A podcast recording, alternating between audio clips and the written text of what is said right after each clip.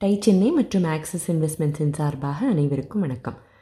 இன்றைக்கி நாம் பார்க்க போகிற பிராண்ட் நம்ம எல்லாரோட வாழ்க்கையையும் ஏதோ ஒரு விதத்தில் தொட்டிருக்கும். கூட்டுறவுங்கிற பேருக்கு அர்த்தம் கொடுத்த பிராண்ட். பல கதாநாயகர்களையும் கதாநாயகிகளையும் உருவாக்கும் ஒரு பிராண்ட்.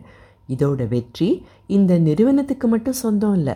இந்த எல்லா கதாநாயக கதாநாயகிகளுக்கும் சொந்தமான ஒன்று அமுல். இந்த பிராண்டோட பேரை கேட்டதும் ப்ராடக்ட்ஸோட பெயர்கள் நினைவுக்கு வருதோ இல்லையோ?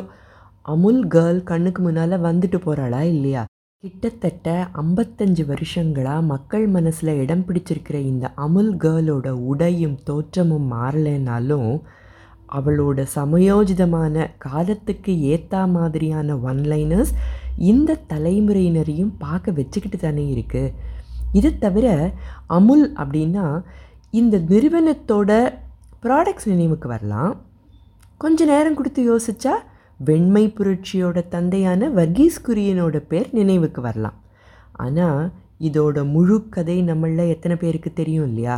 அதை தெரிஞ்சுக்க தான் இன்னி இன்னையோட மெசேஜ் ஒரு காலத்தில் கிராமங்களில் ஆல்மோஸ்ட் எல்லார் வீடுகள்லேயும் மாடுகள் இருக்கும். தங்களோட தேவைகள் போல் இச்சமிச்சம் இருக்கிற பாலை அக்கம் பக்கத்தில் விற்றுருவாங்க நகரங்களில் மாடு வச்சுருக்கிறவங்களோட எண்ணிக்கை கிராமங்களை விட குறைவாக இருந்தாலும் இப்போ இருக்கிற மாதிரியான நிலை இல்லையே.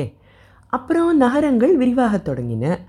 இந்த மாதிரி மாடு வச்சிருக்கிறவங்களோட எண்ணிக்கையும் குறைஞ்சிது. வேலை வாய்ப்புகளுக்காக நிறைய பேர் கிராமங்களிலிருந்து நகரங்களுக்கு போக தொடங்கினாங்க. கிராமங்களில் அபரிமிதமாக இருந்த பால் வேஸ்ட்டாக போச்சு. இதையே வாழ்வாதாரமாக வச்சு வாழ்ந்துக்கிட்டு இருந்தவங்களோட நிலை எப்படி இருந்திருக்கும்? அப்புறம் நகரங்களில் இருக்கிறவங்களுக்கு பால் எப்படி கிடைக்கும்?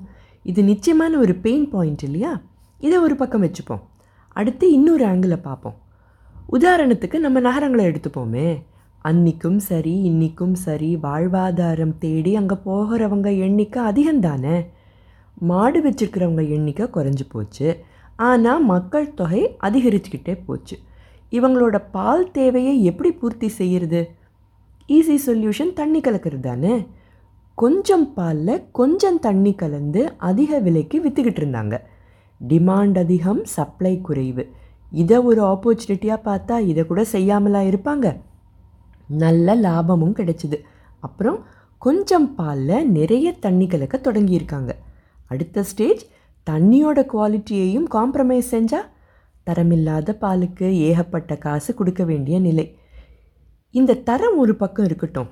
மக்களோட உடல் நலம் என்ன ஆகிறது மும்பையிலையும் இப்படி தான் நடந்தது.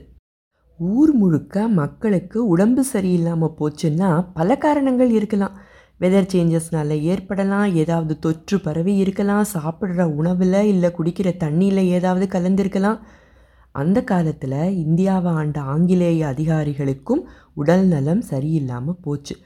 தோண்டி துருவி பார்த்ததில் பால் மேலே தான் சந்தேகம் எழும்பியிருக்கு. நம்ம பிரிட்டிஷ் இந்தியா காலத்தில் நடந்த விஷயங்களை பற்றி தான் பார்த்துட்ருக்கோம். அதை நினைவில் வச்சுக்கோங்க. சரியா?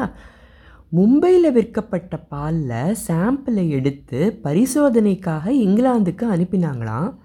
நகரத்தில் ஏற்பட்டிருக்கும் சுகாதார சீர்குலைவுக்கும் நகரம் முழுக்க பரவி இருக்கிற நோய்களுக்கும் காரணம் இந்த பால் தான் அப்படின்னு தெள்ள தெளிவாக தெரிஞ்சிருக்கு. ஒரு சொல்யூஷன் கண்டுபிடிக்கணும் இல்லையா? ஸோ ஆயிரத்தி தொள்ளாயிரத்தி நாற்பத்தஞ்சில் மும்பையில் ஒரு பால் திட்டத்தை தொடங்கியிருக்காங்க.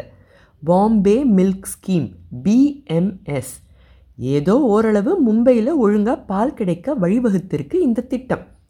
காசு கொடுத்து வியாதியை வாங்கிட்டு இருந்த மக்களுக்கு இது ஓரளவு நல்ல ரிலீஃபை கொடுத்துருக்கு. அமுலை பற்றி சொல்லுவீங்கன்னு பார்த்தா ஏதோ ஆங்கிலேயர் காலத்து கதையை சொல்லிகிட்டு இருக்கீங்களே அப்படிங்கிற உங்கள் மைண்டு வாய்ஸ் எனக்கு நல்லா கேட்குது வரலாறு முக்கியம் இல்லையா? இந்த பிஎம்எஸ்ஸுக்கும் அமுலுக்கும் நிறைய தொடர்பு உண்டு. அது என்னங்கிறது தான் இதோட தொடர்ச்சி. அடுத்த கதையில் பார்ப்போமா?